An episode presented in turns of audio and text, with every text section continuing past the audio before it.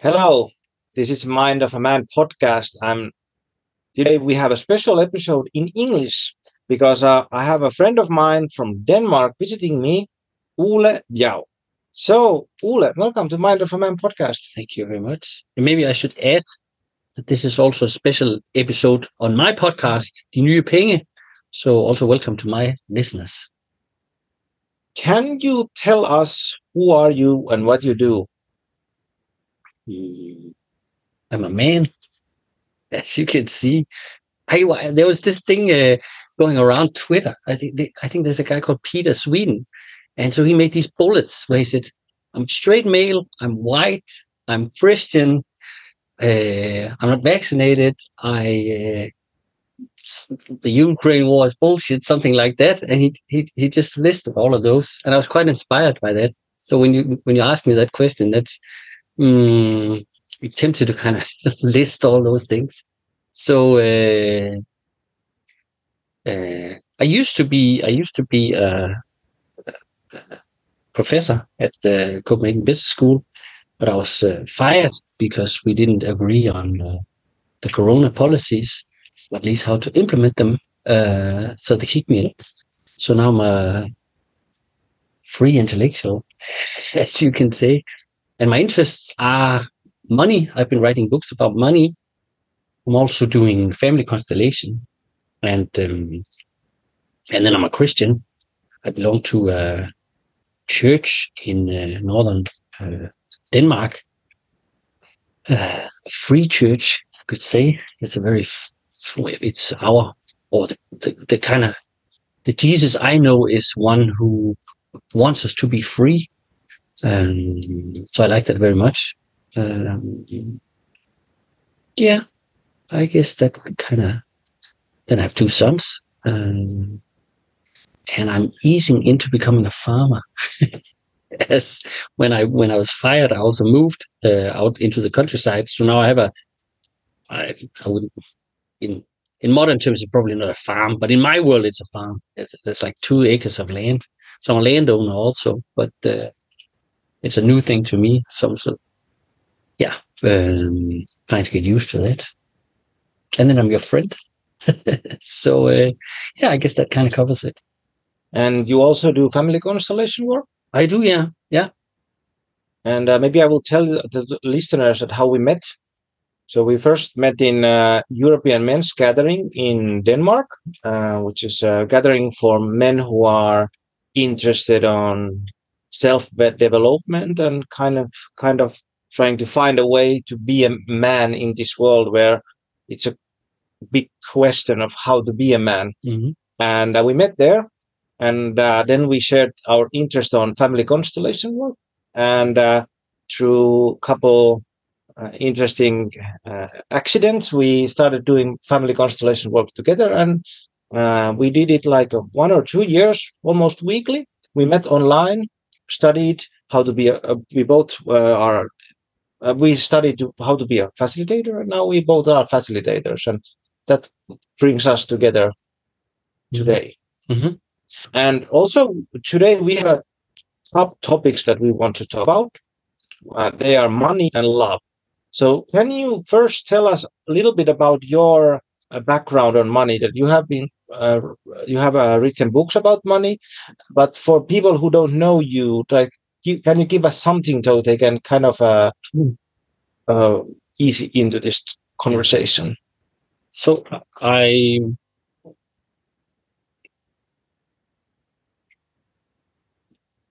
I have a, my academic background is I'm trained as a sociologist, and so I've worked as a sociologist and philosopher. And uh, so my approach to money was slightly different from where it would come from in economics. So I would kind of start from basic questions like, what is money? Where does money come from? Um, and this was right after the financial, the last financial crisis, the one in two thousand seven. I started looking into this question, and I kind of looked into how banks work and how banks create money. This was a new thing to me. And at the time, it was also new. Like, there weren't many people talking about it. Now it's become more mainstream. But at the time, I was like, wow, banks create money. And um, that was a surprise to me. I kind of thought that money came from somewhere else, from, from the central bank. Um, so, yeah, so, so that kind of opened up uh, my field of research in money. So I've written several books about money and central banks. And I used to think, I, I also started, together with other people, started an organization called Ole Bjerg, which means good money. There's a British equivalent called Positive Money. And at the time, we were actually advocating central bank digital currencies. And those are the kind of money that they are now in the process of implementing. But in the meantime, I've kind of found out that they're it's going to be crap. So I'm not for that anymore. Uh, um, I think central bank digital, if you have a good state, if you have a benevolent state, it could be a good thing, but we don't have that. So it's going to be terrible, basically. And then, so there's one side of the study of money, which is kind of how does money work in the economy? How does it, how is it tied to banking crisis, asset inflation, uh, unemployment, interest rates, all that kind of stuff, central banks, monetary policy, all that kind of stuff. So that's kind of one side of it. But another thing that also interests me is our relationship to money. What, what, how, how, because money is also an, it's also an existential thing, and it's also a spiritual thing. Um, and I think money signifies, or money is an expression of our interaction with the world. And this is also where money and love comes together.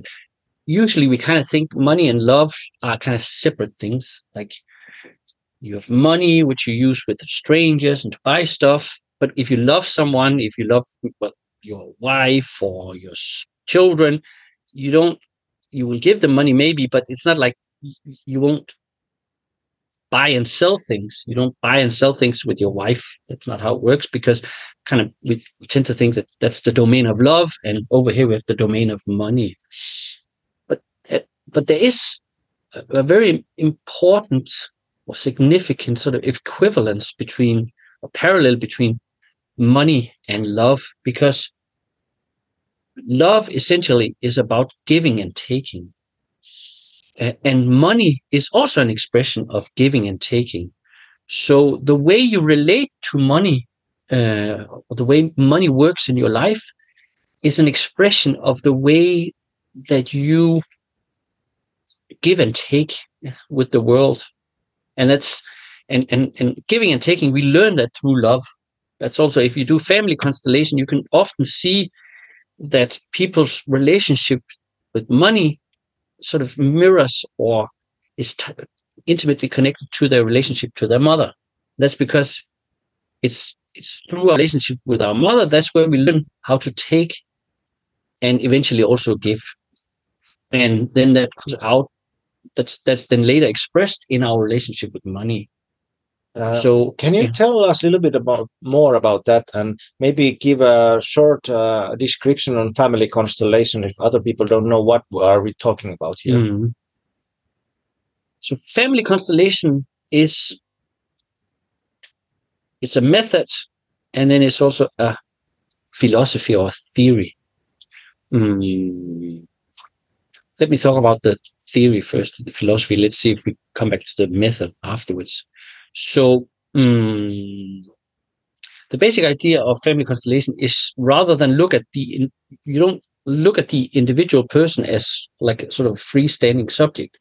You look at the person in the context of his or her family system. Uh, and then the fam- family system is, it's essentially comprised of your blood relatives, and then there's other, your spouse is also part of, ex-spouses are also part of your family system, and there's also other elements uh, and other people that may be part of it. But basically it's kind of your your um, your blood relatives, and this goes several generations back, so you can have patterns or dynamics which belong or, or which have originated several generations back. but they will sort of keep repeating themselves through the generations. So maybe I will. There will be some patterns or dynamics in my life that, in, in a way, they're not mine, in a way, because they kind of belong generations back. But nevertheless, because I'm loyal to my system, because I act out uh, the dynamics in my system, I will sometimes, um, or I will kind of repeat these patterns. For instance, you, some people have a, a, a pattern of self-sabotaging. Like they will have a job, and then at some point when they then become successful in that job, they do something where they fuck it up, and then they're fired, and then they get a new job, and then they work their way up to some kind of success, and then they fuck it up again, and then they repeat that pattern. You can also see it in relationships, that at some point, some people, they're just going to f- fuck it up. And if you look at it from like a sort of rational or just a normal perspective, you will think, well, that doesn't make sense. Why would you do that? Why would you screw up your own success? Why would anyone want to do that? But it's because um, because we live, we, we don't just live by our sort of individual ideas about the world. We also live through these system dynamics. So maybe, maybe someone, one of my ancestors, maybe this person was unsuccessful. Maybe an accident happened to him or something happened to him. And then out of loyalty, out of, and this, this works sort of unconsciously, out of loyalty to this person whom I may not even know, out of loyalty to this person, I sort of repeat that pattern of self-sabotaging. So that's just one uh, example of one of these system dynamics that may sort of repeat themselves. And then what we do in family constellation, so in, in, in normal psychoanalysis or psychotherapy, you more or less you just sit down and talk, and then you come back two weeks later, and then you talk some more, and then you talk some more, and then you talk some more. And then maybe it helps, and maybe it just gets worse. But in family constellation, we, we work differently. We work we we we work through a method called constellation, which means that rather than talking about the issue, we make a constellation, and you can do it like sort of the standard way of doing it is doing it through a group. So you have like a group of, say, ten people, and then one person has an issue, and then based on what that issue is, you will invite a number of the other people in the group to act as representatives of people or elements of this person's system. Um, and the way that the facilitator works, the one that's in charge of it, that's, um, of course, there's an element of experience. So you kind of know some of these patterns by experience because you've seen a lot of uh, constellations. But you also work through intuition. So as you open up the as you open up the constellation, you also open up a field. And then as a facilitator, you can kind of, the way it works for me is that I, I sit and I talk to the client like in the beginning. And then at some point, like just maybe it's ten seconds, maybe it's half a minute or something into this conversation, I get an image of um, what it, where where does this constellation need to start? Who do we invite into this constellation? And for instance, so if, if we wanted to do, if someone had, um, like, just today, I had someone say to me, oh, I'm not very good with money. I, she didn't say much about it, but it was something like, oh, I always have to borrow money and I can, whatever. So if this person came to me, I would like a constellation and I would like to look at my relationship to money and I would like to have money kind of flow in my life uh, better than they do now. Then I would probably say, okay, let's pick two representatives, one for you and one for money. And then you, and these, then these two people will enter into the field, which just means that if you're in the group, you will be sitting in a circle, and then these two people will get into the circle. And then the, the weird thing that happens, or the miraculous thing that happens, or the whatever you like to call it, mysterious thing that happens, is that these two people, even though they don't know the client, the, the representative for the client and the representative for money, they don't know client, but they don't have to. Uh, sometimes it's an advantage if they don't. And yet, for some reason, they can feel that relationship. So they will uh, they will be standing in the circle, and then you can see how these two people interact. Do they look at each other? Do, does one of them look away? You can ask them, what, how do you feel into the, this relationship? Is it comfortable or is it uncomfortable or whatever? And then based on that, you will add other elements into the constellation. And the idea then is, first you want, and you want to see an image of the existing dynamic. You want to see what, what kind of dynamic or entanglement prevents this person from having the kind of relationship with money that she would like to have. So what's the existing pattern or entanglement? And once we've seen that, you, you then add in other elements in order to create like a new image or a new movement, um, like a new movement away from this pattern. Uh, one uh, uh, uh, where you, you want to disentangle the system in order to create flow in this person's life and in her relationship to money. So you were talking about that there's a field. Yeah. So what's that field then? Yeah. That's um I think we could I think I would call it a heart field. So we are used to thinking that our brains we, we used to think or we are used to thinking that it is our brain that does the thinking for us. And we, we're used to thinking that the brain is the smartest part of our body. Mm. And it is true that the brain is good for some things, but I think there's a there's a potential in our hearts that we're only beginning to realize.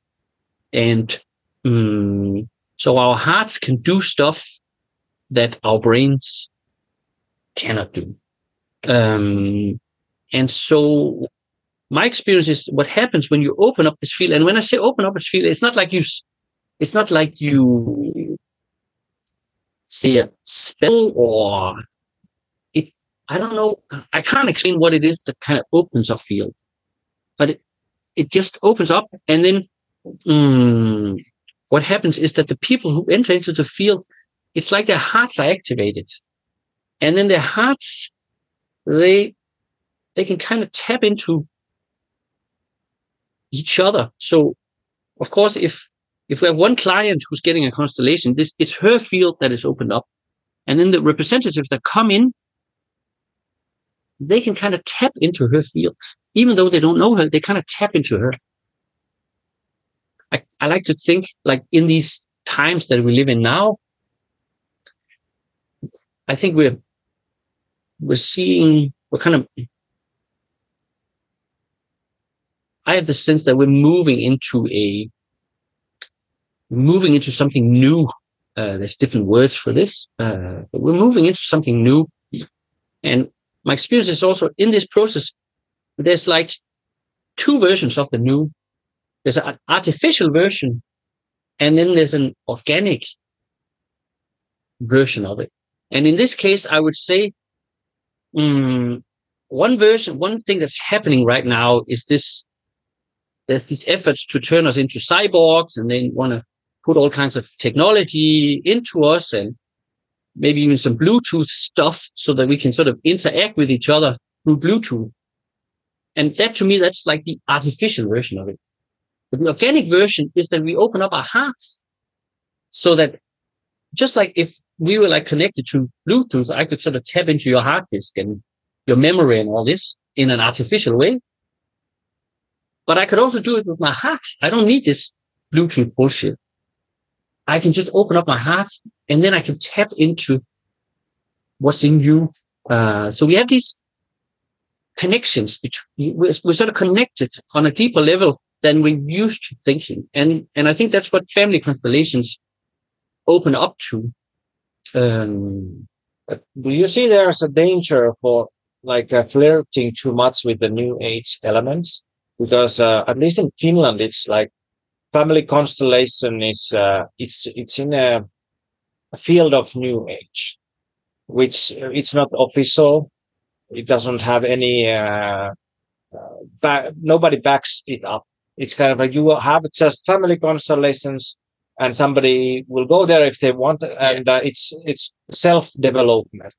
And uh, what's my experience that if you are in the self-development field, it's like a wild, wild west. We deal with everything, uh, everything, and you can say just whatever. There are chakras and energies all mm-hmm. flying around, and and what you were describing for me is like I I feel that we need to have some more grounded uh, description for family constellation. What's happening there? In that sense that because it's so easy to get lost in the new age mumbo jumbo. And if you have ever tried family constellation, it's not new age thing. It's so you can feel it, like you can feel it in your heart. Mm-hmm. You can feel the emotions. You can feel what happens there. So can you see a danger there? Life is dangerous. And what you're saying now, it reminds me of uh, another one of my interests, which is cryptocurrencies. That's also what bankers say about Bitcoin and cryptocurrency. They say, oh, it's dangerous. Nobody's backing it up. And of course, what the bankers mean is that, oh, we don't have the government backing this money, just like the government is backing the bank money. Um, so, so kind of what happens in the in the monetary world is that governments have some sort of monopoly on not the creation of money, but the authorization of what counts as money in a society. And then they decided to give that privilege or that authorization to private banks. So private banks create money. Now then we have a new player on the market, or Bitcoin, right? Which is just sort of fed into the world, like created by this Satoshi Nakamoto. And then he created the blockchain and he created Bitcoin. And it's out there and it's not backed by anything. And then, of course, yes, you can get lost in this. You can lose your keys to your Bitcoin, or you can invest in like a shitcoin, like some call it bogus coin, Dogecoin or whatever. And then you can lose your money. Yes, you can do that. But uh, to me, that's life. And I trust people.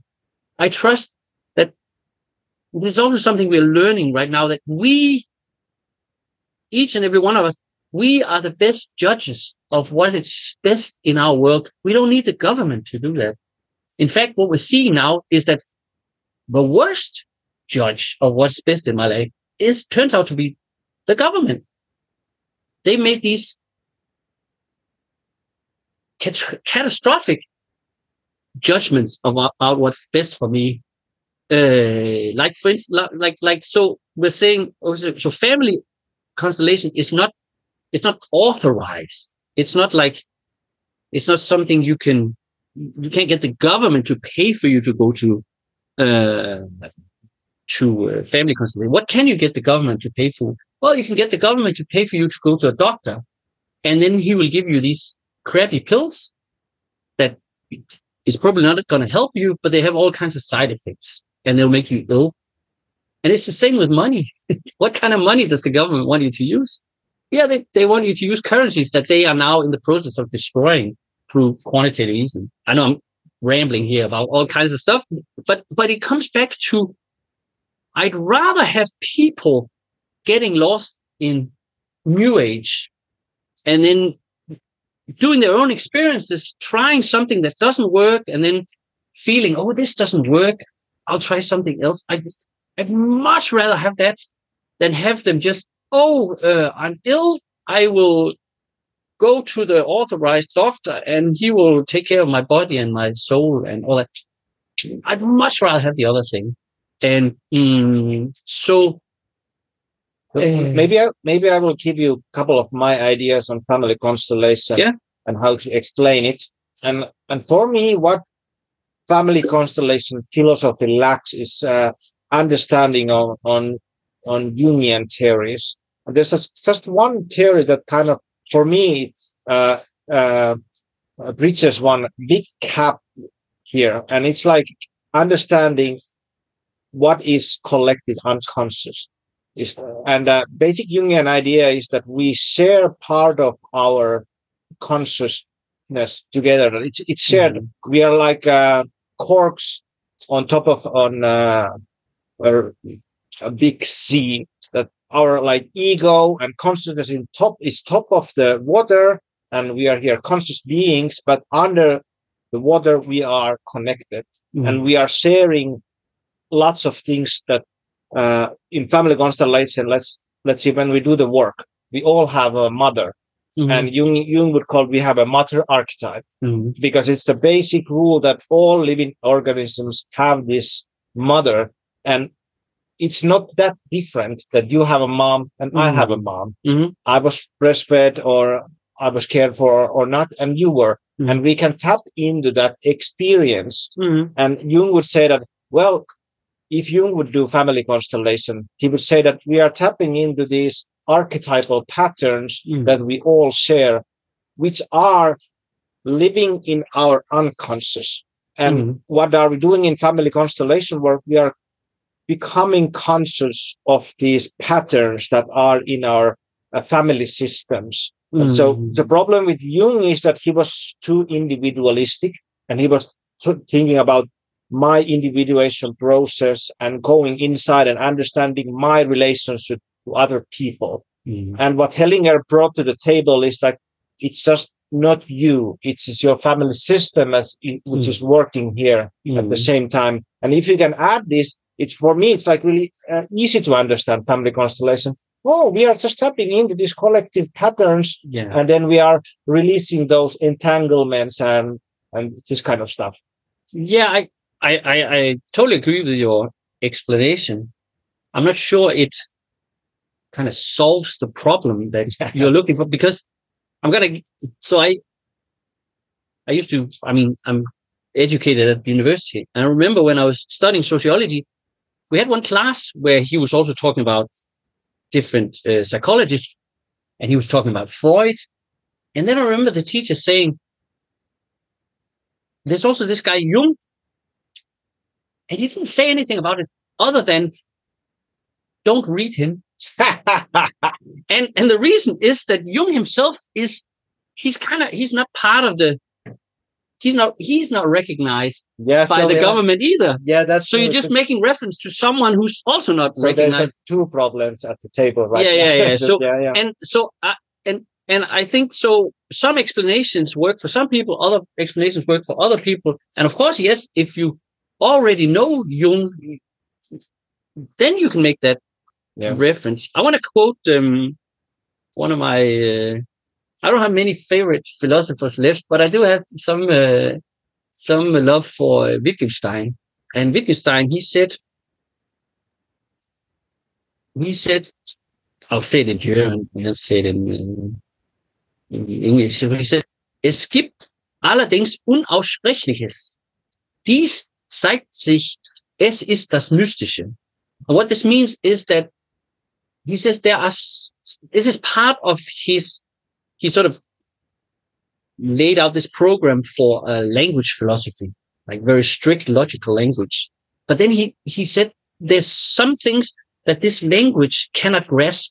There are some things that you can't express in language. And then he says they show themselves, this zeigt sich. It is the mystical.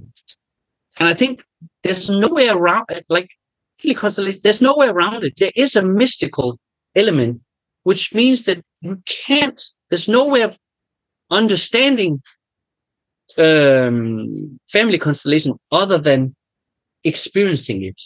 It's the same way as sex. You can, like, like you can watch one hundred porno movies and you won't understand sex. You can kind of, oh, yeah, it's something with a penis that goes into the vagina, something like that. You can get that. But it's only when you do it with a person you love, then you understand it. So, um, and I, so it's, and I think it's the same with family constellation. You can't understand it unless you do it and experience this yourself. So what did you experience in family constellation that made you fall in love with the method? You personally? It was... Uh, the lack of words. I remember, because like I lived half my life at the university, and it's been good, a lot of good things, but there's so many words there, and a lot of them don't mean anything. So what I found in family constellation is that on the one hand, I could see that we were working with some of the themes that you find in philosophy. In fact, like philosophy, philo means love, and um, Sophia, uh, Sophie is something about wisdom and knowledge. So philosophy is actually knowledge about love. And that's what you do in family constellation. It's a study of love, the way love flows through a family system. So I kind of found, I saw there a way of working with it and investigating it without using all these words that don't mean anything. And, and, in, and, and at the same time, you, it's a very bodily experience. You're taking knowledge through your heart and through your body. Uh, both when you have your own constellation, you can kind of feel what's going on, but also when you act as a representative in other people's constellations, you, you sense their system, or you sense, um, basic elements of love. You sense that in your own bodies. So that was the the first thing, was this very sort of immediate experience of things. It was like it was like a bodily way of doing research in a way. What kind of changes would you notice in yourself when you started doing this, uh, like in practical world, in your relationship with other oh, people yeah. and the relationship towards yourself? Uh, so much, like. Mm. I remember one of the first things that came up was my relationship to my the mother of my uh, older son. Um, we went to we, have, we haven't been together. We weren't together at the time, and we hadn't been together for um, several years. And there was a lot of tension. There had been a lot of tension in that relationship, and gradually I could just feel that tension. Or I would say gradually, not even gradually, like suddenly and then gradually, I could sense that tension um, being released. And this was an experience in me, but it was also, even though she didn't go to family constellation, she, I mean, I, I don't think she even knew that I was doing it, not at the time, but our relationship changed, which is also weird. How how is that even possible? But it is possible. So so um, so that's the first thing, was the sense of, like, you know, like if you have a Windows, I don't like Windows computers. I don't like Bill Gates, and I, I don't like Windows computers. I have Linux on my computer. But if if you have Windows on your computer, you will experience that over time, the machine, your computer, just gets slower and slower, and it's because there are some programs in the computer that are just running, and they're taking up uh, capa- uh, some of the energy and capacity of the processor, but they're not doing anything. They're just like, I don't know what they do. I think purpose is for you to buy a new computer at some point. So, but anyway, but they're just like sucking up energy from the system, right? And it's the same when you have an entanglement in your family system. You have a program or something that's kind of running without doing anything really, but it's just running there. Um, and it's sucking out energy from your life. And, uh, and, and, and my experience was that some of these programs that had been sort of just running down, it, they were just shut down. And then that energy was kind of released or freed, and I could use it for other things. Um, did that answer the question? Yes, you answered the question really well, and uh, it reminded me of uh, my experience with family constellation. And I would describe it, the first love for family constellation, that what, what I experienced Now, where the first love came was that I was reading uh, a blog post from my friend, and she went through this family constellation weekend, and uh, she was talking about this intergenerational uh, uh, patterns of shame in the family mm-hmm. uh, because of whatever happened to her family. And when I was reading the blog post, I had this sense inside myself that I had the, exactly the same experience. I didn't have the words for the experience, but I could kind of say, like, oh my God, this is exactly what I feel. Mm. And from for there, I will I booked up a place for family constellation weekend.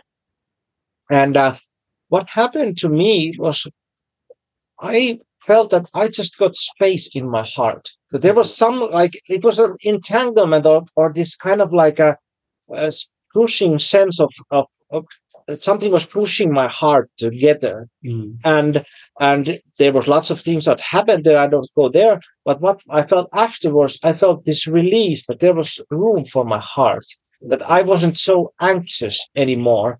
And after that, it was like, I need more of this. This is so amazing. And uh, and of course, it's like when you do family constellation work, it's it's like you do whatever you do. It's like gradual process. You are peeling off the layers of the onion uh, slowly, and then you can uh, find new stuff you, when you go through this. And it's several years of learning if you want to be a facilitator.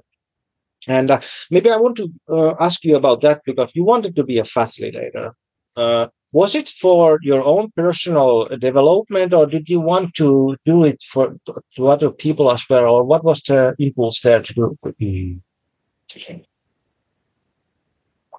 Like in the beginning, I didn't really know what it was, but I had this intuition that this is something I need to learn. Um, and I wasn't sure. At the time, I was teaching at the university, and I had a sense that I could use this in my teaching. Uh, like it's another way of working with uh, with people uh, and working with philosophy. So, so that was one side of it, and but another thing was also that I could feel it was doing good things for me. Um, and then I'm so both of my parents are teachers, and I've yeah I've gone to school all my life. And when I stopped going to school, I became a teacher myself, so I am a teacher. And that's kind of my something I've been given through my family system. And so when I learn something new, I quite quickly or I have an urge to want to pass it on to other people. So I think that was also part of me wanting to learn this, not just be a recipient of family constellation, but also learn it in a way where I could pass it on to other people, give it to other people. Uh, okay, so now we uh, delve a little bit deeper in the family constellation, and in the start you were talking about money and uh, relationship to a mother. Mm-hmm. Can you a little bit open up the philosophy behind that? Mm-hmm. Why is it so? What can we learn about it, and how we can make more money? Yes, I will say first of all, you asked kind of what had changed in me. And um, another thing that's uh, several things I could name fifteen things, but one thing that's also changed is my my own relationship with money. I have a, I wouldn't say my, it's not like my my relationship with money has been sort of overly problematic previously, but now I I just feel this.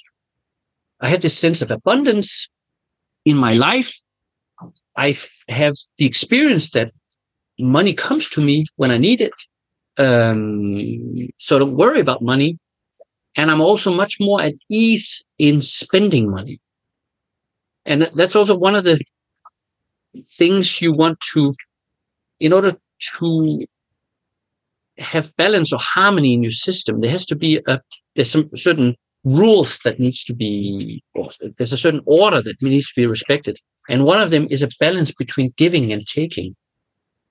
And you have to also have that in your own life. Uh, and some people think, I also meet that among Christians. They're like, oh, it's all about giving, oh, giving to the poor, and we should give and give and give.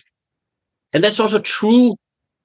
But um, what you discover in in uh, family constellation is that the hard part isn't giving. The hard part is taking. We don't think that. That's not what they tell us. But that's what it is. And that's because when you take something from another person, when you receive something, you actually, you're in the position of child to the parent. Because parents give to children, children take from their parents. Um, and when I, so when I receive something, when I take something from you, I'm also saying, I'm not complete. I don't have everything. I need something. I need something that you have, and now you give it to me. So I'm, I'm the small one, and you're the big one. And also, and our egos, they don't like that. Our egos like to be the big ones. So many people are like, they like to be the ones that give all the time, because that kind of satisfies their ego, because that then they are the big ones. And um, and so our so this giving and taking or, or, or taking is something. The first person or the first re- our first relationship is our relationship with our mother. It starts already in the womb, and then we come out, and then she's the one who feeds us and gives us what we need. So that's like our first, our primary, and our most important relationship at all. If we Of course, our relationship to God is more important, but it's, it's sort of in family dynamics, this is the most important relationship, is the one to the mother. However, because it's so important, it's also fragile, or it's delicate, or it's... So a lot of things can go wrong, you know, and, and a lot of things do go wrong. Like that, I think that's part of life. No, no, no, this relationship... It's bound to, because we're just human. That even our mothers, even though we like to think of them as gods sometimes, or we want them to be gods, but they're not. They're just human beings, so they make mistakes.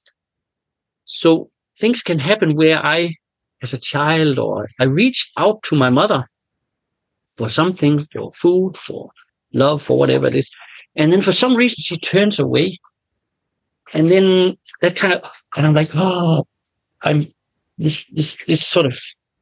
Maybe experience in me as a trauma or something like that. And, and, and, and it may, if it is serious or repeatedly, or then it will sit in me where I'd be like reaching out to my mother and being rejected was so painful that I'll never do it again. I'll never reach out to my mother, and I'll never reach out to anyone, because that will just reactivate this trauma.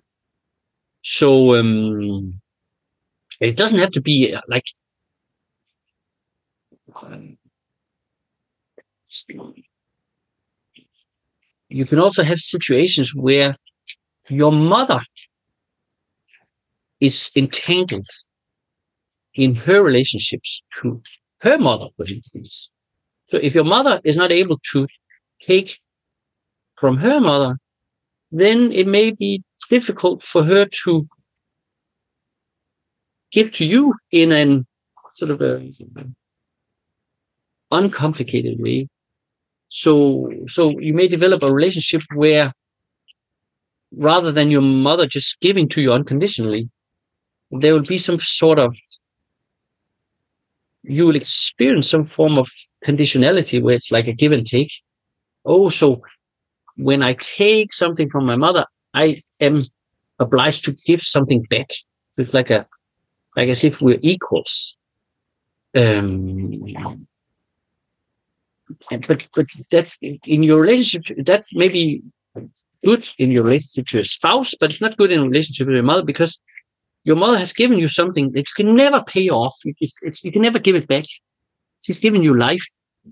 So the only thing you can, or what you should do with the the thing you've gotten from your mother, is just to say, "Thank you, mother. I take that with gratitude, and I pass it on. I pass it on into my own life, or I pass it on to my children." And when you do that, you have like a, the things flow down through the family system. Um, so basically what you are saying, if you don't have mon- money, you have a mommy issues. I don't, it's, that's too, That's a very, very, that's like Freudian uh, interpretation. The thing about family constellation is that it should never be deductive in the sense that we should never, I know that's what we're doing now, and, and in some sense you're right, but we should always, if someone has money issues, we look at them. We do a constellation. You should never assume, ah, you have an issue with money, so uh, you have mother's issue. And it may not be mother issues. I think another, I don't know, this is a hypothesis, but I think sometimes people who have issues with holding on to money, people who just spend it immediately, or they may have an issue with their father. It's just a high, yeah. But anyway, so mm, if someone came to me with a money issue, I would, I would feel into it, and then I would do the constellation without any presuppositions. Of course, I have some experience, and I kind of know, could be the mother, could be the, could be something else. We don't know, uh, but we want to look at it, um, and it doesn't have to be.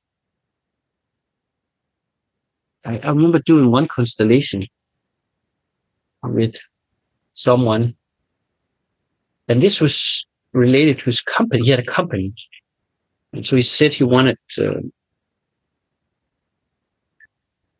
he wanted he wanted he wanted the money to work for him in his company. So what we did was that he picked representatives for himself and for money and for the company. And then we looked at this, and I worked with this, and I could sense, this is also what happens in family constellations, is that you don't necessarily constellate the family. You just constellate something else. Like in this case, it was money and the company. But when I was doing it, I could sense that what these two, what money and the company, what they represented was his father and his mother. But I didn't ask him about it, and we didn't, I didn't even say it to him. We just did the constellation with these two. And I, the sense I had was that there was something, maybe they had been a divorce. I think they had been a divorce. I didn't ask him, but I think that's my feeling. They had been a, kind of a divorce, which meant that the two were divorced inside of him. So he couldn't get the two to work together. And so we worked with that, and I gave him some, it's also what you do in family constellations. You, you give people sentences that they will say, speak out in this constellation. And then I kind of, kind of sort of reunited th- those two elements in his system, in his heart. And then that would allow the, kind of the, the two of them to work together, the money and company. Uh, what was his experience, or did you, did he say anything that was good for him? Uh, what I did is, When I had, when we had done this constellation, first I did it with a representative for him, and then uh, two other people, and then at some point I took his representative out, and then put the real person in there so he could feel the dynamics. And then once we'd done it, I wanted to check whether this had helped. So I invited him to take, invite three representatives from uh, from the audience, from the group, as his customers, because like that's eventually, and then what we have here is, in a way, in family constellations, like sort of pure family constellations, you sometimes have the the same dynamic where you have the client working with his mother and his father, and then eventually you put, take in the client. If the client has children, you put them in there, and then you can see whether the constellation has worked, because are they at ease, the children? They will be if this has been resolved. So and and so this this was kind of the same dynamic. So I took in the, the, the customers of the company, and then I asked them how do they feel. Mm. And then actually this was a huge group, and then I asked first one, how did he feel, and then the next, how did she feel, and then the third one, I asked him how he felt, and then he was laughing. And then it turned out, I just picked three random persons from the group, and there was like seventy of them. And then it turned out he was an actual customer of the company. So he felt really great. So then you know something has happened. And then and then you just leave it there, and then the client goes back, and then you trust that through mysterious ways, this movement or this new movement that you've made in the person's system will kind of mm, disseminate into real life in a way. Do you think it's possible to uh, fix these problems without doing family constellations? Can you tap into these kind of dynamics inside yourself with other uh, modalities or other yeah. techniques? Yeah, I think you can. I think it would be weird if this was the only way you could do it. But I also do think that this, I also think that there's, uh, there are other forms of therapy or practices that are correct. But I also do think that there are other methods. And I also do think I um, you can also pray. Like you can ask Jesus to fix these things. And I'm like, he can do anything. So, uh, and, and maybe, maybe what sometimes like Jesus, what, sometimes what Jesus may do is you will pray and then he'll lead you into doing a family constellation and then that will be fixed. But, mm, but I do see some, I see many similarities between Christianity and family constellation, because now I said before that in many Christians, they're kind of all into, oh, it's about giving, giving, giving, uh, which is true. But it's also true that in our relationship to Jesus, we're not giving anything to Jesus. We're just being grateful. So we're taking life from Jesus as it is. And then we're saying, thank you, Jesus. Um, and what we experience is that as we develop this gratitude towards Jesus, he responds with generosity. So the more grateful you are towards Jesus, the more generous he is, the more he will give you, which makes sense. If you're, imagine that you're a parent and you have a small child or a child, and in, and in, in a way you can, like you can give the child anything.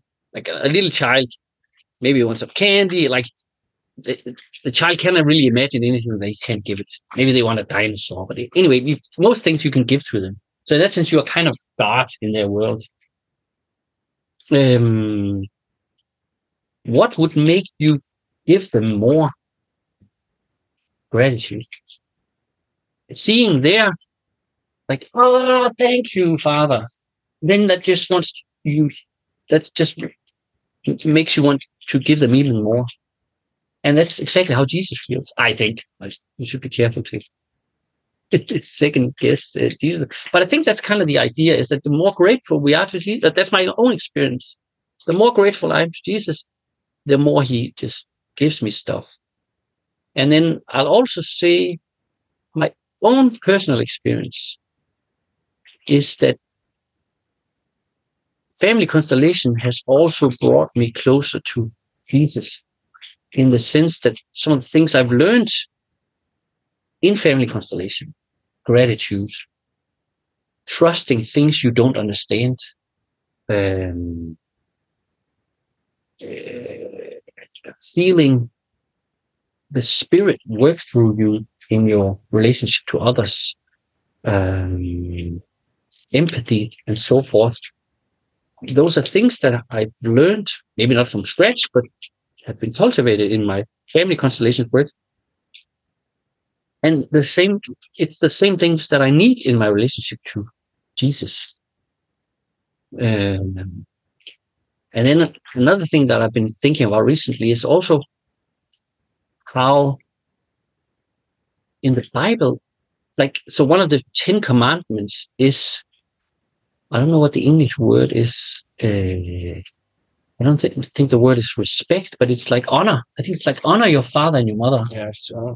honor your father. I, I think the formulation is something along the lines of honor your father and your mother to have a long and healthy life, something along those lines. Um, and that's kind of, you see that in like the key in family constellation and in life, the, the, the key to having a long and healthy life is actually developing gratitude towards your parents, regardless of how they may have raised you. And of course, I mean, I'm a father myself. I make mistakes on a daily basis. So um, I don't think any parent is perfect. I mean, it doesn't exist. So, so you should just develop a gratitude towards what you have received from your parents. And many people, they, this is also like, I think this is a disease which is prevalent in modern psychology, is that in modern psychology, what you need to, exp- you need to figure out how your own parents have been total assholes. And then by distancing yourself from your own parents, you then can become a good parent. That's bullshit. It's bullshit. Because what happens if you, if you approach, if you just think of your own parents as assholes, then you judge them, then you're bigger than your parents. What that means is then your, your children, they will then have to be bigger than you, because you're not, you're not taking what you need from your parents, and your, your children, they, they sense that. So they sense unconsciously, oh, my father doesn't have a mother or a father. So I need to be the father of my father. And that's not a good thing. And nobody wants that from, who wants the, their children to be, to, to, to kind of like think that they should solve my problems or give something to me. I just want them to take from you. And in order for that to flow, we need to learn how to take from our parents, regardless of whatever hanks we may have with them. You take from them, and then we can give to our children, and they can just uh, receive unconditionally. So this is one uh, big problem in family constellation when you say that, because uh, lots of people would now maybe think that my father did this and this and this. Mm-hmm. My mother hit me. Mm-hmm. My father abandoned me. Mm-hmm. How can I honor them? So, but can you talk about that kind of a dynamic that yeah. it, it the family constellation philosophy looks at it very differently, like, like this normal mind, that if somebody does something bad for you, it's just bad, but family constellation has a different la- layer to that. Yeah. Mm. First of all, you have the same problem in Christianity. Like, if you look into the world, there's all kinds of bad things going on, like there's pedophilia, there's uh, wars, there's torture, there's all kinds of stuff. And that leads some people to say, oh, if Jesus is in charge of everything, why doesn't he abolish pedophilia? And why doesn't he throw Bill Gates to jail or whatever it is? Um, and that's a mystery. Or, or, or then we need to just submit to say, well, we don't, we don't understand that. He works in a mysterious way. He has a bigger plan that we don't know. But the important thing is that you develop a relationship of gratitude and trust in Jesus. And then that's, that's just going to make your life and the world a better place. Mm, so the way it works in family constellation is you can do, in order to, if let's say you, let's say someone is, has been uh, grown up in a family of abuse, like this with alcohol and maybe violence. And yeah. So of course this child or this person has all kinds of traumas. So what, what you will do, what may come out of the constellation is, first of all, you may, you may, you may Uh, do a constellation that is multi-generational. So rather than just looking at your father as someone who's abusive, whatever it is, maybe you will put in his father. And then you will see, oh, this, this is the same pattern. And maybe even the great-grandfather, you will also put him in there. And then, so then you can kind of see, okay, so what my father did to me, he, maybe something even worse happened to him. So, so rather than, so you kind of see your parents, not just as your parent, but you see that they were also a child at some point. And sometimes you can then, out of that grows an understanding of, wow, so it was so hard for him, or it's, it was so, but in spite of that, he still provided for me. He still gave me food. He still went to work every day. He still something, something, something. So, so you kind of get an understanding of the reasons for why things are the way they are. So that's one thing. Another thing you can work with is, you can do that with fathers, a little bit more obvious with a mother. You can kind of, instead of focusing on all the things, on all her shortcomings, like, oh, she didn't do this, oh, she abused me, or oh, all kinds of stuff. Then you you kind of see, well, she gave me life. She gave me life. And then life has infinite value. So even if you say, okay, so my mother gave me life, but then she abused me, and that's minus ten thousand. Then you have infinite minus ten thousand. What's that? That's still infinite. So, so maybe it is that you have to still first go through that minus ten thousand. First look at the pain. Yes. That's kind of the first step in family constellation. You yeah. look at what happened. And it's kind of like you cannot go straightly into the... Exactly. Uh, taking life. You yeah. have to like peel these layers of onions. Okay, this happened. Yeah. Maybe you can see the patterns from your family, uh, family tree, how many generations. And then after that, you can find out the good things that happened in your family and so, uh, discern between those dynamics and find your way to the root. That root is love. Mm-hmm. That there was love underneath everything, and love is bigger than all of these uh, uh, human uh, dramas. Mm-hmm. Yeah. yeah. So, uh, about the Bible and family constellation, I just read the Bible. Uh, uh, I like I like the way you said. I just read the Bible. yeah, and uh, in three years part, I did uh, two pages every da- day, and uh, and uh, I, at the same time I was uh, studying family constellation philosophy and uh, facilitating, and I didn't see any contradictions there. Basically, it's the family constellation ph- uh, philosophy comes from Christian philosophy, mm. of course, because Bert Hellinger, the founder of family constellation, was a priest and theologian. Mm. Of course, it's like, that's the background. But a couple of things that kind of popped into my uh, mind, popped in, uh, from the Bible, uh, what was uh, really family constellation material. First was... Uh, generational trauma. Mm. At, in uh, in the first books was, uh, of uh, of the Bible, they talk talk about that, that generational trauma goes in seven generations. Mm. So, and I if if we take that, uh, that as a fact that Bible is word of God, kind of like that's true.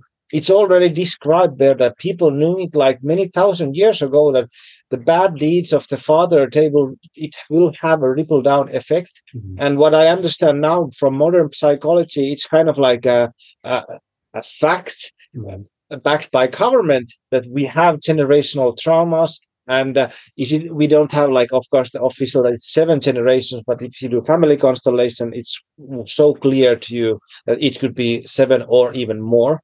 And also that honoring your parents part, it's like, I was thinking like, what is that honoring part? That what does it mean? And why is so, why is it so in core of Christianity? And uh, Jung helped me to understand that. And it, it comes from this model of, of, of human psyche.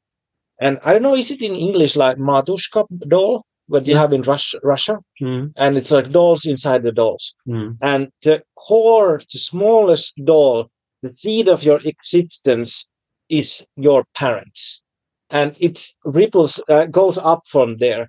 And if you don't respect the core of who you are, then you will uh, it will have the ripple negative effect on the, all of the layers of your being. Mm-hmm. And kind of like no matter what or how you uh, got life from your parents. You got it from there, and it has the imprint of, of God there. And your personal life is a picture of your parents. Mm. It's a stamp there inside your, I would say, inside your soul even. And if you reject your parents, you will reject your own soul. Mm-hmm. So that's what what I got from uh, from the Bible. I don't know how does it. Uh, that yeah, sound? No, that that that that lands well in me, uh, and I also so this. You said before, how do you? We talked about how do you work with some if you have had like sort of traumatic experiences in your life. I've even seen. I've even seen constellations with uh, someone who's been the, the victim of um, incest. That's like, it's terrible, right? However, the, what you need to do in order to resolve that is that you should develop, um, you should look at things from a non-judgmental position. It doesn't mean that you say, oh, uh, incest is fine. It doesn't mean that at all. But it means that you say, this thing happened. And there's nothing we can do about it. And and maybe also say, there was a reason why this happened. I don't know this reason, but it just happened. And I need to integrate it into my life. That this has happened to me. I need to integrate it rather than perpetuating my understanding of myself as a victim all the time. So just, um, and I think this is also what the Bible tells us, that yes, there are horrors in the world. And, but even in the face of the worst horrors, we can still find comfort in the fact that everything that happens is God's will.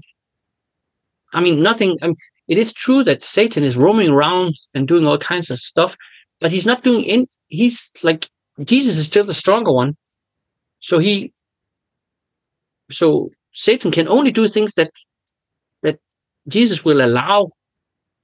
And, um, and then sometimes we can ask, why did he allow this? Jesus, we don't always understand it, but basically it's, I, I think what Jesus wants is, first of all, he, he wants us to be free. So he wants us to make our own mistakes. And, but he also wants us to grow. Um, uh, and grow in faith, and sometimes catastrophes or traumas or something can do that. And I think that's also, if you have like personal traumas, that's also the approach you should. There's there's so many people who just they identify with their traumas. They're like, oh, I was a victim of this and that in my childhood. That's who I am, and then they keep keep, keep repeating that pattern of victimization for their entire life, which means that they're unbearable to live with because, yeah, it's just, a, it's not a good dynamic. And they're also unbearable to themselves because they don't have any agency because they're just victims of outer forces. So, so what they need to do is sort of integrate the trauma. It doesn't mean that they say, oh, this was a really good thing, or it, it's, of course it's bad. Yes, but it's, but, but we should be able to kind of like, integrated into our lives where we just accept it as it is. Um, and I think, uh, yeah, again, Jesus can help you do that. And I, I think one part of that that journey is to you to, like you were sharing that uh, kids think that their parents are God, and maybe they don't think that their parents are God, but they act so. Because it's kind of like uh, when you have this development psyche and you are just like a small ch- child, it is like a God to mm-hmm. your parents. And I think what in family constellation you do, you separate God from your parents. Like kind of like God is bigger than your parents. Like mm-hmm. whatever your parents did to you, it doesn't, in the final analysis, it doesn't matter because God is bigger than your parents, and you have to. Well, it's like in Jungian, Jungian individuation process. Jung talks about you have a two sets of parents. One are your earthly parents, and then you have a divine parents. Mm-hmm. And like first you grow up with your uh, earthly parents, have a relationship with your father and mother and deal with that. And when you are ready to go uh, Uh, beyond that, then you will start to have a, a straight relationship with God, the Father, or the Mother of God, uh, like the feminine aspect of God, and real, realize that your parents are just human beings. And but it's it of course it's just the peeling of the layers of the onion. But it's I think it's an important part that when you do that, you kind of can do the separation. And if you stay in the relationship with your parents, Uh, you will never individuate, you will never grow up. Mm-hmm. In some part of family constellation journey, you need to let go of your parents completely and not look ab- back ever again. And then you can have a relationship with the real God or the God the Father or mm-hmm. this kind of stuff. Uh, so one, one thing we could mo- dive in deeper is that uh, what I see is uh, one really big problem in Christianity, or the most Christianity that I know, is that uh, dealing with the problem of evil. And what what you said there, that sa- said that Satan cannot do anything that Christ don't approve. And then there would be a question, guess question that, well, why does uh, Christ approve uh, approve of pedophilia or sadism or this what's now in the big movie about the child sex trafficking? Why does evil exist? Mm. Because the purpose, the ultimate purpose of our life here on earth is not our life here on earth. There's a higher purpose. There's a purpose that reaches beyond this world. And which means that that what we do here on earth, or what happens here on earth, will ultimately be judged from a point of view that is outside of this world. That's also why we say it's Jesus who will judge us. And he's not even, there's debates, but you can kind of have, have different approaches about that. You can say he's not judging us in this life. He will only judge us afterwards. So he will judge us from, and, and from that point of view, Uh, you can kind of say, yes, in this life, this was evil. However, it had this evil deed or this evil event or this evil had these effects. It had it, it sort of did this and this and this to these other people. And then, um, and then like one of them can be, if you experience like traumatic events in this world, uh, they sometimes help people, or they are the things that kind of push people towards Jesus. It helps them to get salvation. And I think also in general, just like if there are, if there weren't any evil in the world, we could be tempted to think that we didn't need Jesus. If everything was just hunky-dory, we would just be like, oh, why would I need Jesus? Everything's perfect here. I, I don't need to pray for anything, or because, yeah. So I think, um, so it's also, it's, it's the, the purpose of evil is to push us or nudge us into a position of humility, uh, and not make us th- think that we don't need Jesus. Uh, So, and then of course there's victims of pedophilia, and that's, I mean, that that's terrible. That's, it's terrible. It's terrible. And some of them will die. That's also kind of some of the stories that are coming out. These, we're kind of seeing these horrors that are going on with children around the world. Mm, and it's, I, I don't claim that I can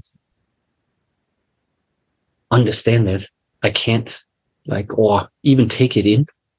To me, it's mostly something that's, I know it's going on, but I, I don't think I've integrated it into into my life world. Um, but then who knows what happens to these children when they, like, when they die? Maybe they, they get a special place in heaven, or who knows, in eternity. And then things even out in a way. Um, So what do you think about uh, this Jungian idea of integrating your inner shadow, and uh, this that Jung has this famous phrase that the roots of the shadow goes uh, all the way up to in, into the hell or and uh, what Jordan Peterson famously mm. says about that, that you have to uh, realize your mm. capability of evil. Mm. What do you think about that? I think you and I think differently about this. I think, because I think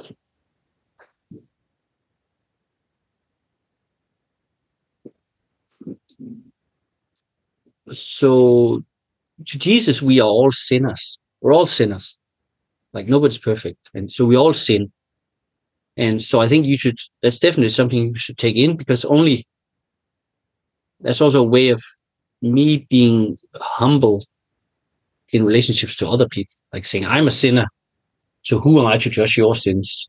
Like, and then we can have like a normal or healthy relationship. But there's nothing worse than being with, around people who think they're perfect themselves. They're unbearable. Um, so that's, that's one part of it. But then, of course, you can be a sinner without necessarily, I mean, doing something that's evil, evil. Um, yes, in a way, I think you should... I, I don't know. Yes, you should entertain the thought that, yes, maybe I could do evil. And then, but at the same time, I'm not sure you should identify with it. It's, it's, we had a discussion earlier about we wanted to do this exercise, this family constellation exercise. And I wanted to, because we, we were talking about how can you put, can you put Jesus into a constellation? And then you said, well, if we put Jesus in, we have to put Satan in there as well. And I've been thinking about that afterwards. And I'm not sure that's the case. Uh, you can do that. But I'm not sure I want to do that necessarily. I don't, I, and I don't think you have to do that. Um, um, um, What was the question again? The question was integrating your own shadows and yeah, it's like a, own... well, well, it's for me when I when I like. Uh, of course, I understand that there's like a thousand different uh, ways of uh, looking at the Bible and being a Christian, but uh, what I, what I I I don't see so much that kind of like contemplating your own darkness. And I what I have been doing doing for the last five. Five years, really deeply. Content. I've been contemplating on my own darkness. That what makes me so good. Like, well, of course, like what you said, we are all sinners. That's kind of amen for me as well. But also, I do think that there is some, some wisdom there that that understanding that also, and we have this holiness in ourselves, but we have also the evil inside ourselves. All the time, and it's really really useful to get to know that evil, because if you don't, it will play your it tricks on you. Yes, at the same time I also think that the things that we there's a phrase pay attention to. So you pay your attention, you invest your intention in something, and whatever you pay your attention to grows. So, um, so I think yes, we, sh we should be aware of these things, and we should be, and we should not, we shouldn't be tempted to think, oh, I'm a person who can never do evil. No, we should, we should sort of be prepared to feel into that. But I think we should also be careful about how much, how much attention do you pay to this? How much do you focus on this, because there's there's also like one way of like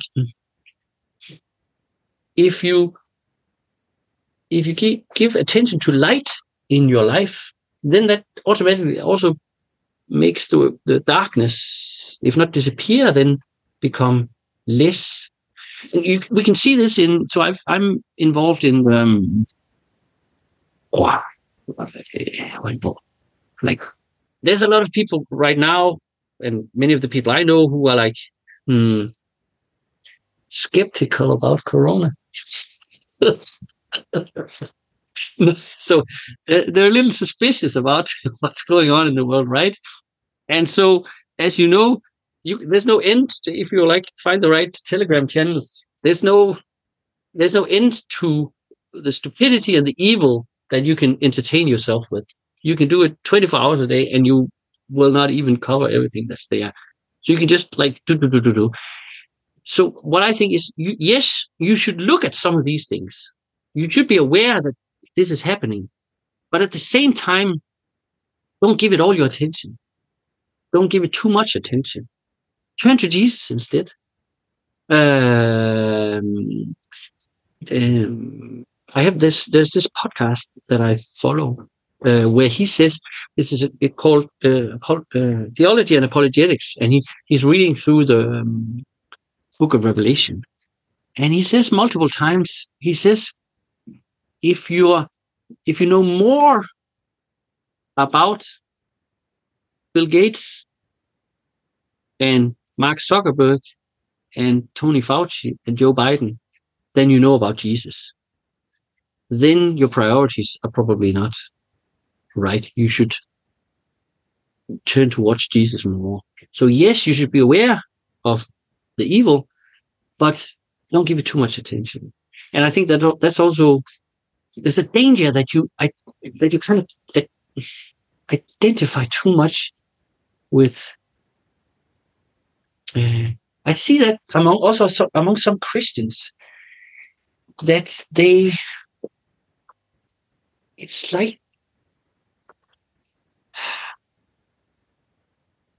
they sort of indulge in their own sinfulness. It's it's not to say that they indulge in sins, but they indulge in their own sins. They're like, oh, I'm this sinner, I'm so lazy, I blah blah. All they they find all these errors in themselves. Um, where I'm like, ah, ah. But I think there's a, one one thing that uh, kind of uh, bothers me. There is like when you you said that you have to be careful where you give your attention to, pay your attention. But uh, at the same time, I don't uh, believe that we are the masters of our attention. That, uh, well, it's kind of, of course, this comes from Jung as well, that our attention is, uh, we, we, in alchemy, to take, talk about kind of this mercurial energy, that it's it's goes somewhere, like a, uh, the famous uh, uh, Harry Potter references that you follow the uh, snitch, uh, which goes somewhere. You can see that uh, the tail of that light, and your attention goes, I want to look at there, I want to look at there. And it's not like you cannot can control what are what you, where your attention goes. Like for me personally, I have learned to trust that wherever my attention goes is the right way for me personally. Mm-hmm. And I have been looking really deeply in the darkness, darkness. And I would say that I'm way, way more clear and stronger human being because of that. Mm-hmm.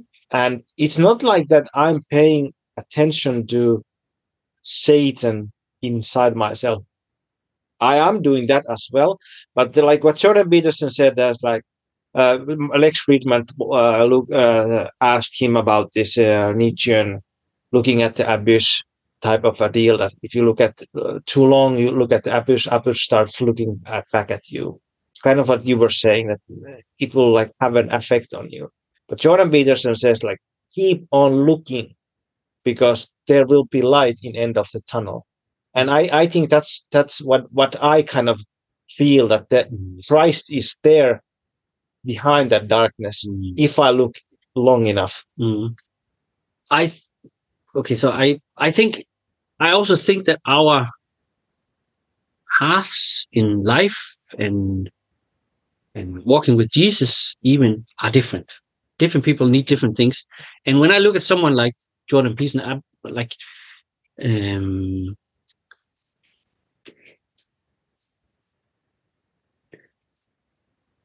It doesn't, what he does, it doesn't work for me. It's too, he's too, um, yeah, it's, he does what he does. And yeah, but it doesn't, there's too much focus on the darkness or the, you can e- even hear it when he speaks, and yeah, he doesn't really, he doesn't have a good sense of humor either. He's like, it's like, mm, and I'm not sure he, I, I don't, I'm not sure he believes in God really. He's like, or I don't know, I'm going to go out on a limb here, or I don't think, Jordan Peterson, he's not going to listen to this anyway, so. You never know, you never know. Who knows? Dear Jordan, please. No, I, it's, it's like as if he has a heart. He doesn't want to move into a position where God is bigger than Jordan Peterson. It's, he doesn't want to surrender to God. He, I remember he said when someone asked him whether he, he believed in God, and he, then he says, I act as if God exists. What kind of a bullshit answer is that? Why just say yes or no? And that's a no. Then you don't believe in God. If you do believe in God, you just say yes. It's easy if you believe. I would say that's way more complicated. That's what he says all the time. That's his. It's he also, oh, that is so complicated. I remember I saw him in uh, Copenhagen. I've seen him twice, and the second time was terrible, I have to say. He would he would then he would sit on the on this podium with his wife, and the whole thing, oh, now we're going to just, just do Q and A's. So we'll take questions from the audience. I think he took three questions because he had to provide these long, long, long, long answers. Like, because, oh, it's so complicated, blah, blah, blah. And that's, I think, yes, if you don't believe in Jesus, things become very complicated. But if you do believe in Jesus, then a lot of things do actually become less complicated and very simple. Does is it like a necessary thing that things are simple or less complicated? What's the what's the no no no? If you want if you want complications in your life, and I think he has plenty, and I think he wants that, so that's fine for him. That's that's so I'm not judging that, but um, I just in my life, or it's not that, but um, I. It's just my experience in my own life, and that's what works for me, is that there are just things that have become less complicated. And I like that. Like, and to, to go back to this, I don't know, like Corona, I don't have to understand all the mechanics of the workings of the Illuminati or the Federal Reserve or the E C B, or the Freemasons, or the government, all, all that. I don't have to understand it.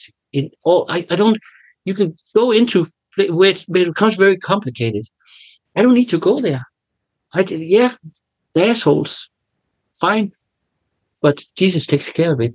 But I, I think that, that that that's the thing there, that you can go take that route, and we all have our different like paths where you go, but if you are working with complicated things, then life is complicated.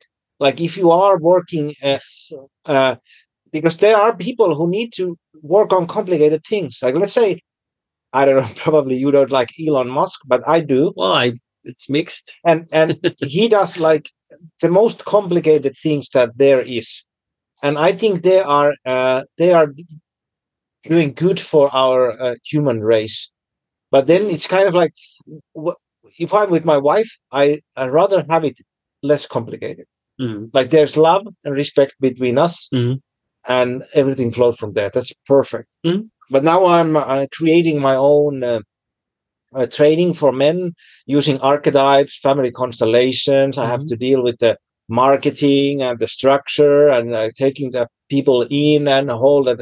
I want to be true to Jung and Hellinger at the same time, and maybe I'm a little bit too uh, over ambitious with my uh, plannings, but it's fucking complicated, so many levels at the same time. And I understand that if I want to do it, then I have to deal with the complicated, and I will do it with my mind. Mm. But then uh, I think the thing is that you have to switch somewhere away from the complicated. to be with other people as well. And I don't know what Jordan does. Well, he likes to dance with her wife. Maybe that's not complicated. I hope so. But of course, I think it's like a little bit... Uh, It's us to why we were talking about Jordan Peterson. He's like somewhere else. There. Yeah, yeah, yeah, yeah. yeah, yeah you yeah. don't know what is what are his. So the only thing, and I'm not judging him. I'm just saying from a, it's because you brought him in as like a reference, and and he doesn't. Um, I don't follow him anymore. I and uh, yeah, I, yeah, yeah, yeah. yeah. Uh, he's, he's he doesn't.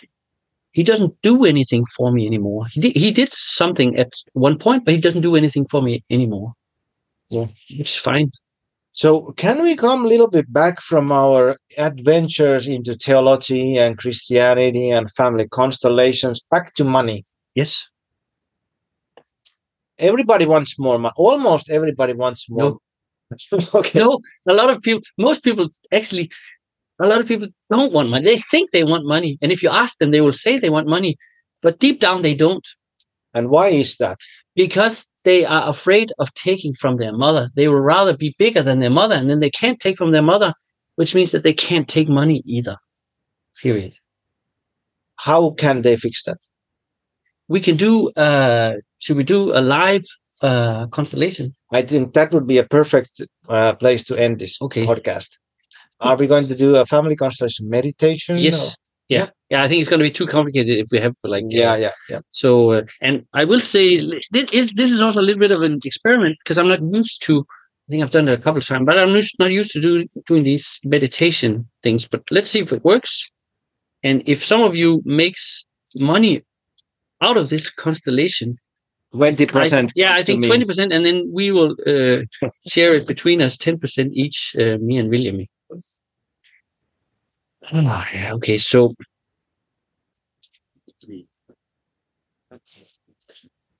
I I I know this is where I have to go pee.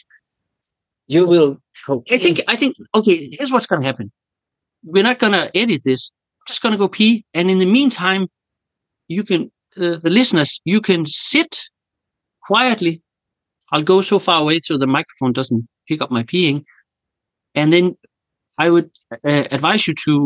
Uh, maybe you can also you can do one of your your uh, body. Uh, yeah, I can start with. So you I... can warm them up, and then yeah. I enter the picture, all fresh, and then we'll do the. Yeah. So you just go do that. Yeah. Okay, so let's start, and uh, you should find a comfortable place for yourself. It can be laying down, sitting down, whatever works for you. Personally. And when you find that place, you can close your eyes for a minute or two and try to bring your attention from your head down to your body. First, you can feel the sensations in your limbs, and maybe you can focus on the parts of your body which are touching something, and you can feel the Earth's gravitation pulling you down, and you can say yes to that pulling down movement. Like you will relax, something is pulling you down. And maybe you can breathe out and say, yes, I will let the gravity pull me down. And you can also sense that you are not going through the mattress or the or wherever you are, you are not going through, but something from the earth comes and backs you up. You can relax and trust the ground.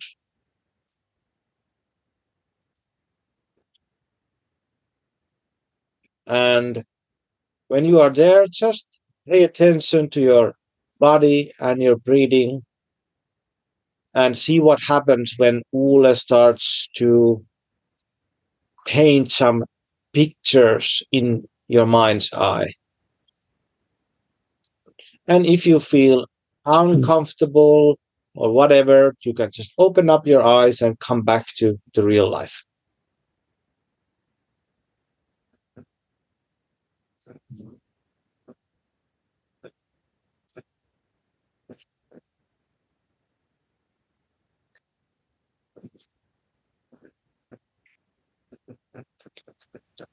So now I invite you, with your eyes closed, to open up a visual space in front of you.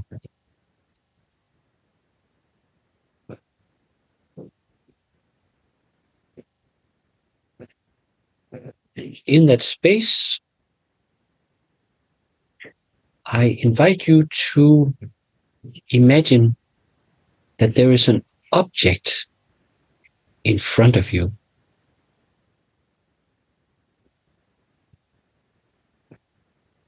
And the object can have any size, any shape, and any color that comes to you. Just let it come to you in whatever shape or form it may have. Just see it right there in front of you.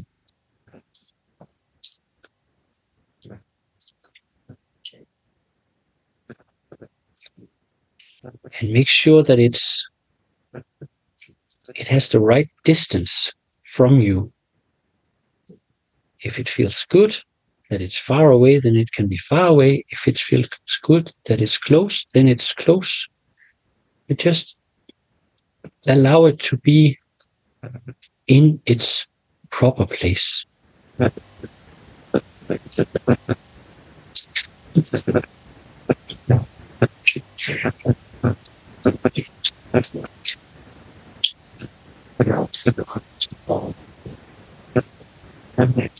And now I invite you, as you look at this object, I invite you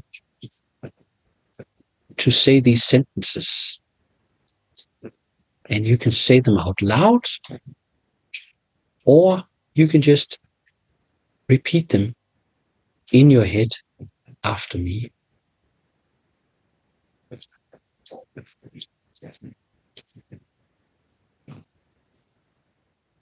You are my money.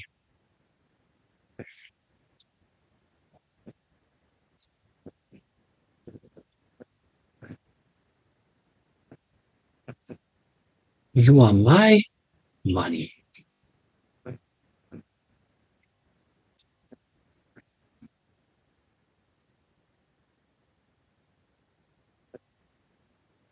Just for me.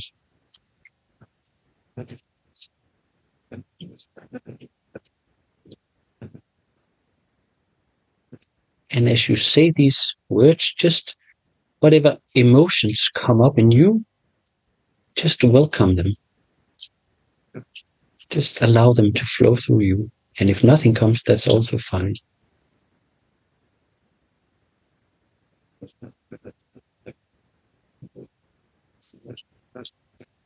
Now you can say,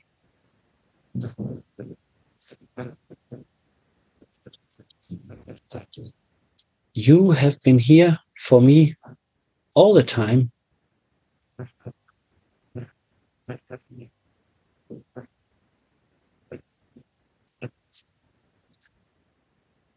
Now I'm looking at you.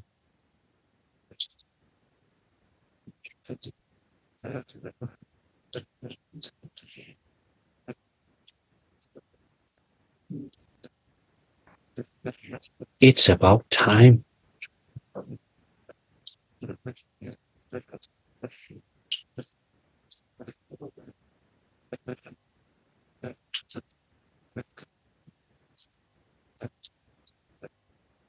And now I invite you to imagine that behind this object representing money,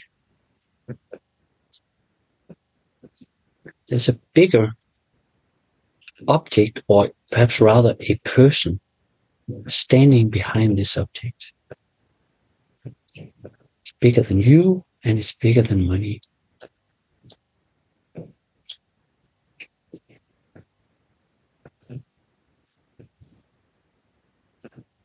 And I invite you to feel into what difference it makes this person comes into the picture.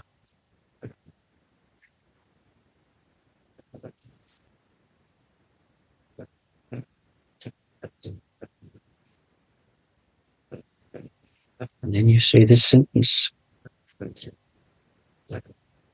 directed at the person.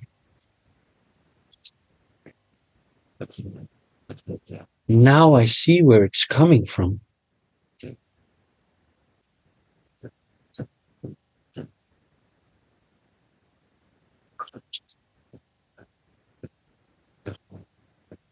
And I see that it's for me.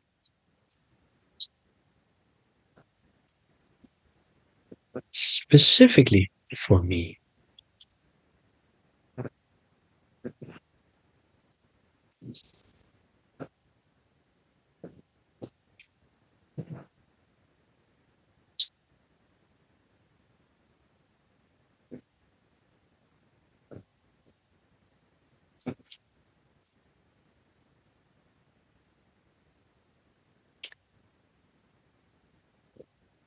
I need it.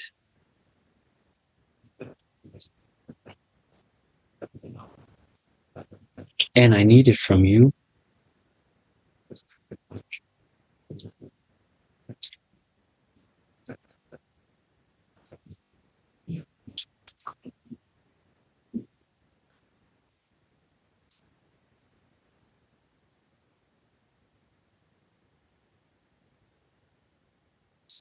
And now I invite you,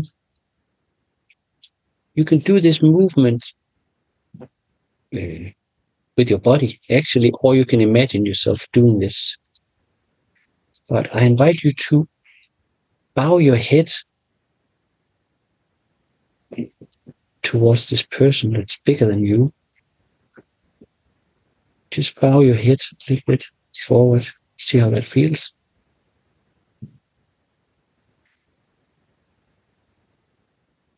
And you can continue the movement as far as you like, either in real or just in this image.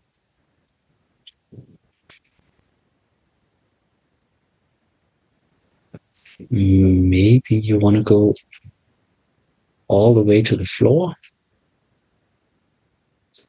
and sit on your knees.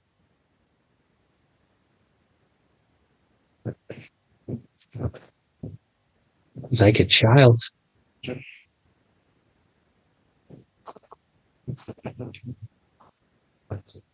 its hands open.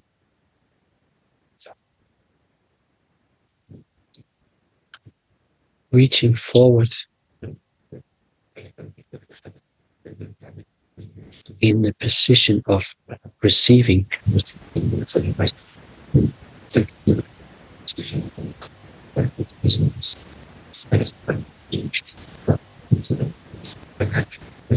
And you can see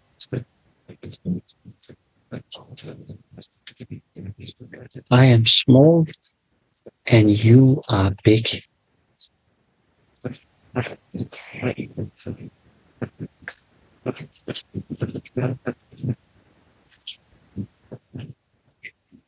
And I take it from you with love and with gratitude.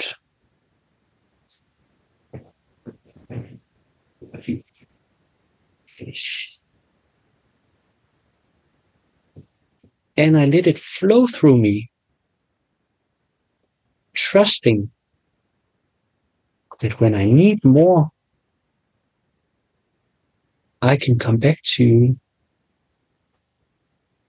and get more.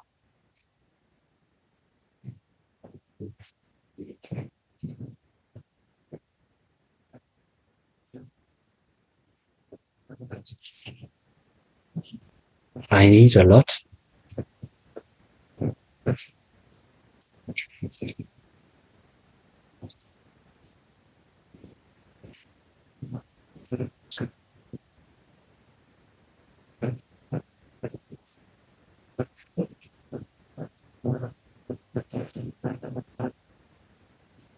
Because I have a life to live.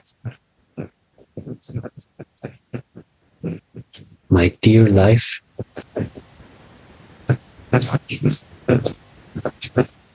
That you gave me.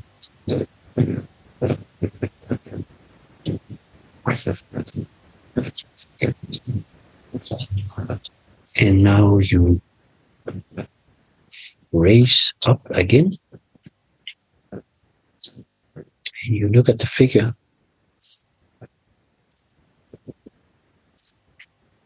And from your heart,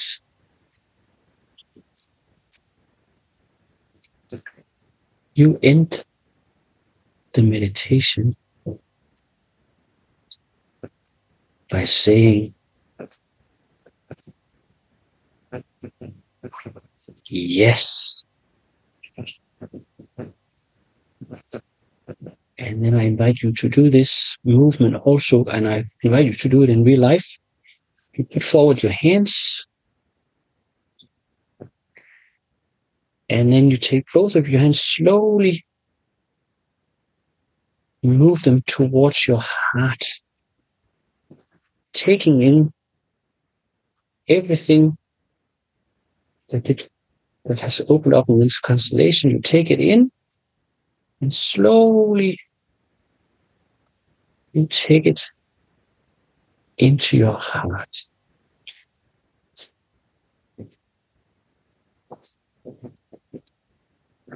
And trust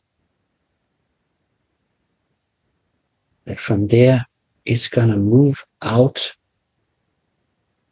through your body and into your life.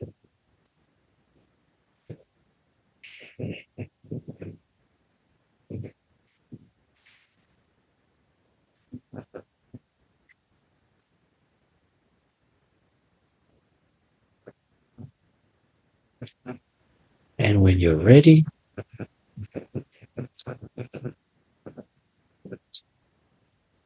you can open your eyes again and come back to the podcast.